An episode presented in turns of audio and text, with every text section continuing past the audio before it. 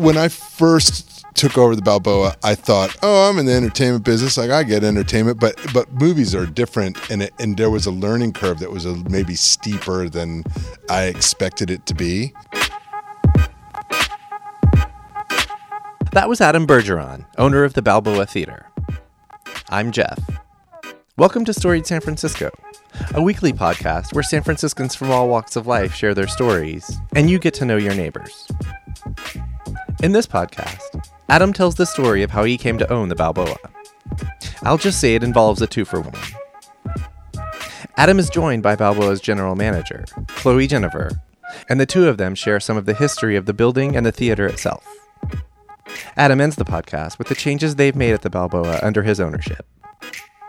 We ended part one with Adam having left 12 Galaxies to buy and run the Crepe Place in Santa Cruz. Here's Adam. And, so at some point in the run of the crepe place, uh, my wife and I came to the and I was sort of looking. I was thinking I could do another thing. There was no more twelve galaxies, you know, and I could I could, I could do another thing. And I'd love to be connected to my city where I live again. Like I I was almost living these two lives, right? Like Where did you guys live? we lived in Glen Park. Okay. and we still do. We still live in the same spot where that that we that we lived. Um, and so you know, I would I was sort of like dad and husband eh, when I was home in San Francisco, and then in Santa Cruz, I would just I would just work these fifteen hour days and stay in a hotel or my apartment or whatever, you know, and like and then just like work to and then go back home and and um, You were, the, you were the Don Draper of Northern California. never seen that show, but sure, I don't know if that's a good thing or not. Um, so It's, so a, uh, it's a neutral judge. It's not a judgment.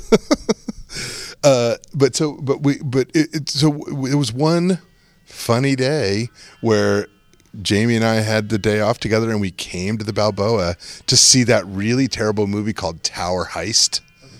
It had Eddie Murphy, had um, Ben Stiller. It's a heist movie, right? I'm a Yes. sucker for any heist movie. But it was a matinee, and there was just the two of us and one other person in the theater, in the auditorium that we're sitting in right now. And and it was a foggy day, and and and you know the Balboa was just kind of drab, and I don't know. There was just like it just it, it just it, it- but I could sort of see that it was that it had had had a you know sort of s- some kind of glory days, and I just sort of like is- was in love with it. What And year? What year was this? This was 2011 Okay. and uh and and I remember we parked right across the street and we went back across the street. I remember standing, turning back around and looking at and being like, God, wouldn't it be great? Have a little theater someday, you know? And my wife's like, Oh yeah, someday when we retire. And so, and, and then we went home and I did a little internet search and it was like, oh, fucking, you believe it? It's, it's for sale. Like the, the, like the, the, and that was a Wednesday and it was like there's a there's what they're calling a town hall meeting this Saturday at the theater, and uh, About ownership. yeah, About what we're going to do with and it. and I, and I, so I read all these articles, and it was like Gary Meyer, who's an awesome guy, who, was a credible programmer, and he was a Telluride Film Festival programmer, and like to this day, he's like this incredible whirling dervish of a of a, of a man, and uh, he he had owned it. He had given it like a ten year run, but he was too busy doing other things, and he'd been trying to get out of it for a few years, but nobody wanted it, and he, he it's like he couldn't give it away, kind of thing. And so I sent him this email. I said, "Hey, I might be interested," and he got back to me right away. And I later learned he's just a great emailer. You know, he's a really good email. But I, when I so when I went to the town hall meeting, it was it was obvious that I was the only person that was interested in this. Like people, mm. People kept on being like, "Oh, you're Adam. Hey, Adam." You know, I was like, well, it was just between Wednesday and Saturday. You know what I mean? There was no yeah. time. So I thought, oh, this is this is funny. And um and at the same time, I was approached by Alfonso Felder from the San Francisco Neighborhood Theater Foundation, and he said, "Look, we're we're trying to save this thing, but we don't have anybody." To, ru- we don't have anybody to run it. You know, there's a, we like we think we can secure its future, but we don't. ha- There's there's no person to put into place here. And on top of that, we have the Vogue Theater, and we, we're in the same boat there. You know, he had been running it for a while, but he's like a vice president of the Giants. Mm-hmm. He had just been stretching it, and he had little kids too, and he was stretching himself really thin, mm-hmm. running that as well. Mm-hmm. And so it was like, you know, if if you buy the Balboa, we'll just sort of throw the Vogue in as a, you know, like if you are willing to run both. And I just thought, well, sure, this seems great. It seems insane that nobody wants to do this, too. Right, right. But it was really the moment in time. If you remember, it's sort of hard to remember, but like film was ending and the world was turning digital and it was like newsworthy for just a minute. But it was one of those times where, oh, like movie theaters are dying. It's over. There's no nobody would do anything crazy go like that, you know. Like Yeah. it's nobody. Everyone watches Netflix, and there's digi- The digital thing was a was a big expensive conversion, and it just wasn't Mm-hmm. going to work, you know. And hence, people just weren't interested in taking that risk. Yeah, I feel like that was the beginning of people not leaving their house, their homes right, right. in mass. Yeah, yeah. Like then that got worse. But we're not here to talk about that. Yeah, We're here to talk about the opposite of that, which is getting out and going to the movies. So, okay, so you so like 3 days after visiting and doing your little Google search, you're like I basically just bought two theaters. yeah. So that was November of 2011. By January one of 2012, we were we had we were running them both. Okay. You know, it just happened that quick. For this next part, Chloe Jennifer joins Adam to talk a little bit about the history of the Balboa, both the theater and the building that it lives in. So this Chloe Jennifer is the general manager of the Balboa and is really the heart and soul of the Balboa in in a thousand different ways and runs the operation and does a bunch of the programming and really the the the the when Chloe took over that position the Balboa took a huge upswing for the better. Uh, and so I don't want to I don't want to embarrass Chloe, but I just want to say, say that just as a preface to us speaking to Chloe now. Fair enough. Like a lot of people listening, some people listening, I'm sure, probably know about the Balboa from your efforts. Thank you. Safe to say, yeah, yeah. So, um, what can you tell us about the history of this place?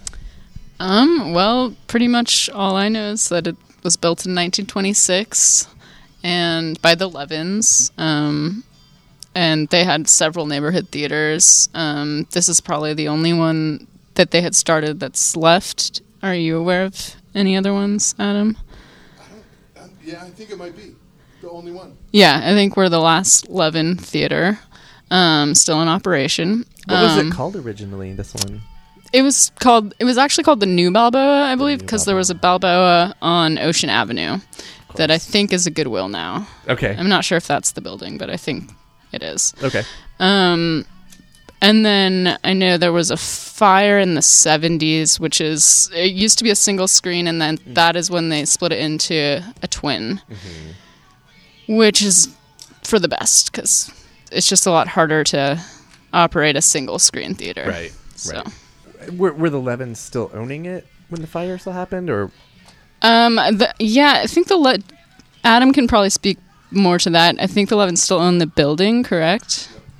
So it's it's it's a it's it is a funny story that so the the the, Le, the Levins still own the building, but they leased it to another family for 99 years. Okay, one of and so it was built in 1926.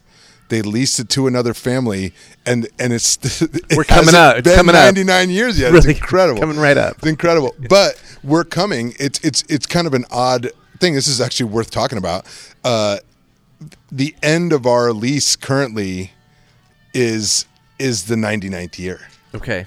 right so so we have the business of the balboa but we don't own the building right the building is owned by by the levin family Got who've it. leased it to another family so we think that once the 99th year comes and the lease switches back to the levin family that they'll just be cool and we'll just re-up our lease with some new people but I, but who knows Right. And that's Really, like you know- four or five years from now. exactly ish. yeah, it's Okay. just just less than five years from now One kind of interesting thing is that we don't have any pictures of the interior from when it was a single screen, um, which I've always been curious about. Yeah.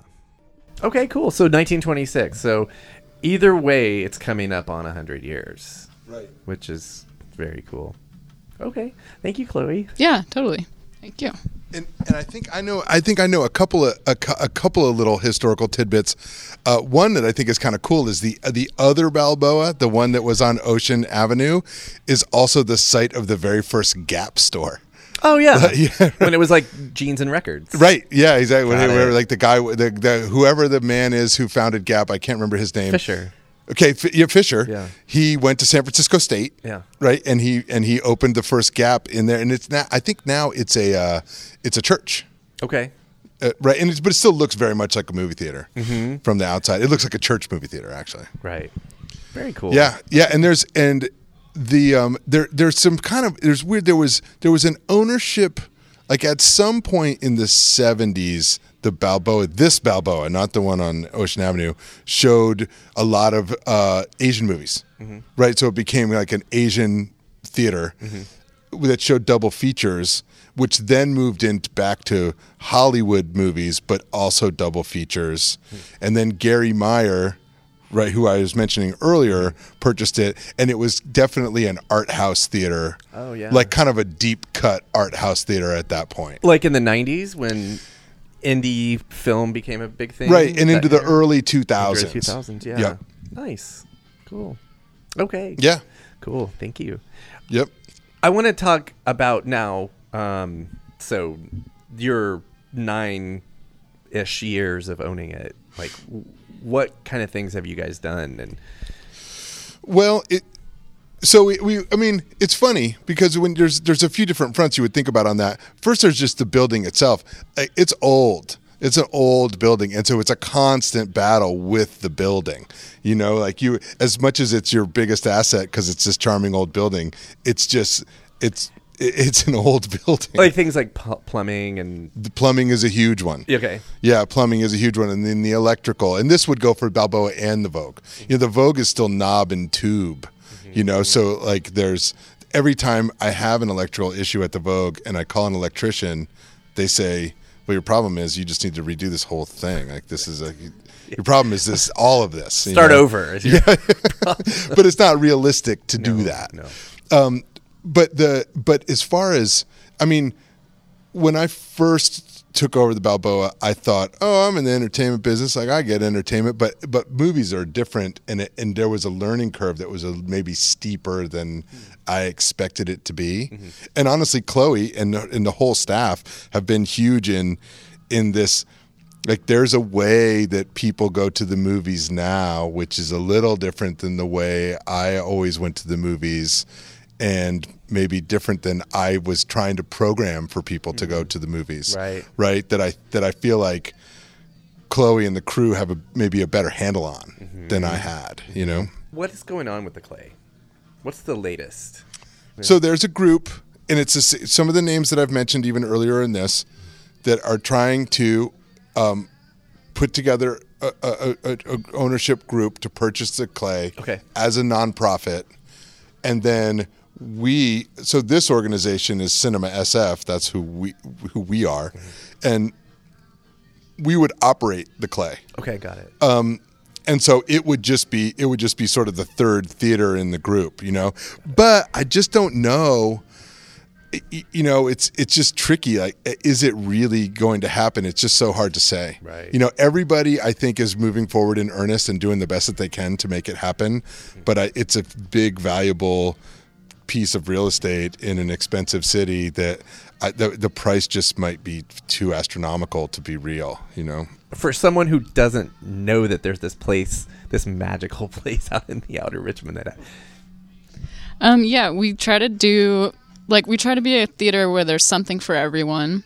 Um, so with the special programming, um, the most of the staff has like their own series that they do. So for me, I do Rewind Wednesday, and that's where I play a 90s movie on VHS on the big screen. And that's super fun for me. And for the people that come, you know, it's not for everyone. I think when we first did it, someone on Twitter said it was like the lowest of all programming efforts in the history of, you know, cinema me this honor. yeah. Um, uh, yeah. Anyways, and then we have our coworker Ryan does Anime Monday. Um, so he plays. It started out as all anime movies, and now uh, we're sort of like branching out into just all animated features. Um, and that's been really popular and fun. Um, and that's also sometimes kid friendly. So we'll do a Popcorn Palace. We used to do a series called the Popcorn Palace where you get um, uh, free popcorn and drink with your ticket. Um, that wasn't doing as well as we liked, so now we just do it a little more sparingly. But that's a really great deal uh, when we do do it. Um, and yeah, we have the live music once in a while. Um, a lot of the people here are in bands and they know other bands, and that's super fun. 35 millimeter is a, a, newer one. We've recently got our 35 millimeter projector back up and running, um, and that's been super cool for us to learn how to project 35 millimeter. I thought, you know, maybe I would never get to do that, but I did, and it's very cool. Um, but yeah, we play horror movies on 35 millimeter. Um, we we have audition coming up on March 10th. Um, and let's see what else we have. Music movie monthly. We're playing um, Purple Rain on the third, which is a classic. Sing along, Purple Rain. Um, if you want, I'll be the only one. Um, yeah, but that's been more, we've done a lot of docs with that. We're trying to do some sort of like new music docs. Um, like people will reach out to us, like filmmakers, and there's someone recently made a film about the hacienda. I think we're gonna do something with them for Record Store Day, hopefully. Okay, you guys did the Chinatown Rising thing a few days ago, or a week week ago or so. Yeah, right. Yeah, that's happened a few times between the two theaters. You already talked about the the lease stuff. Um, is there anything else that you guys have planned? Let's say in the next couple years, or just well, the, the big thing we're trying to do now is we we we we we've been trying for so long to save up enough money to get a new carpet at the Balboa, and it's just really hard. It's more expensive than you would think it is. The carpet is just it's seen better days. Yeah, and uh, and we're and so we've been sort of campaigning. Uh, Chloe and Eva and the staff made a made a, a, a, really great video that shows before the movies uh, just sort of like a help us help us pay for the Balboa carpet. So that's as far and that that goes under the category of the building, you know, and sort of like trying to have trying to wrangle the building and just make it the best we can we can you know on the sort of limited resources that we have you know because it's it's not hard to sustain the business through ticket sales and through concession sales it is i shouldn't say it's not hard it's but it's not you know a, a, huge the hugest struggle. The struggle is anything else. If anything goes wrong it's not the kind of business where there's extra money that's made that we just have a fund we can pull from you know? So th- those those are tricky uh, things to do. And uh, but then in programming wise i think we just keep we found a little bit of a sweet spot. You know there's there's we've we've got a bunch of monthly things that happen. We love collaborating with other people. You know you were talking about uh, the the the Cockettes 50th anniversary. We've done some amazing work with Marc Capelle, um, where he plays live soundtracks to movies, and and it, it, those are just amazing, just amazing shows. You know, we have jazz events here where we collaborate with Noise Records, which is a record store up the street, and just more things like that. The more it feels like the Balboa has always been a community center as well as a movie theater. It feels even more that way now. And it the more we could be that and do that, the better the better it'll feel for everybody. That was Adam Bergeron and Chloe Jennifer. Check back next week when we'll hear from career journalist and educator Jan Yanehiro. Music for Storied San Francisco is by Otis McDonald. Film photography is by Michelle Kilfeather. The show is hosted and produced by me, Jeff Hunt. Our website is storiedsf.com, where you can browse more than 100 episodes, check out all of our live events, and visit our store where we've added a couple of new items to help support us. Please follow us on Twitter and Instagram, and subscribe to the show on YouTube or wherever you listen to podcasts. If that's Apple Podcasts or iTunes, please do us a favor and rate and review the show.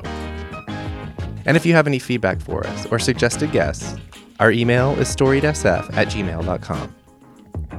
Thanks for listening.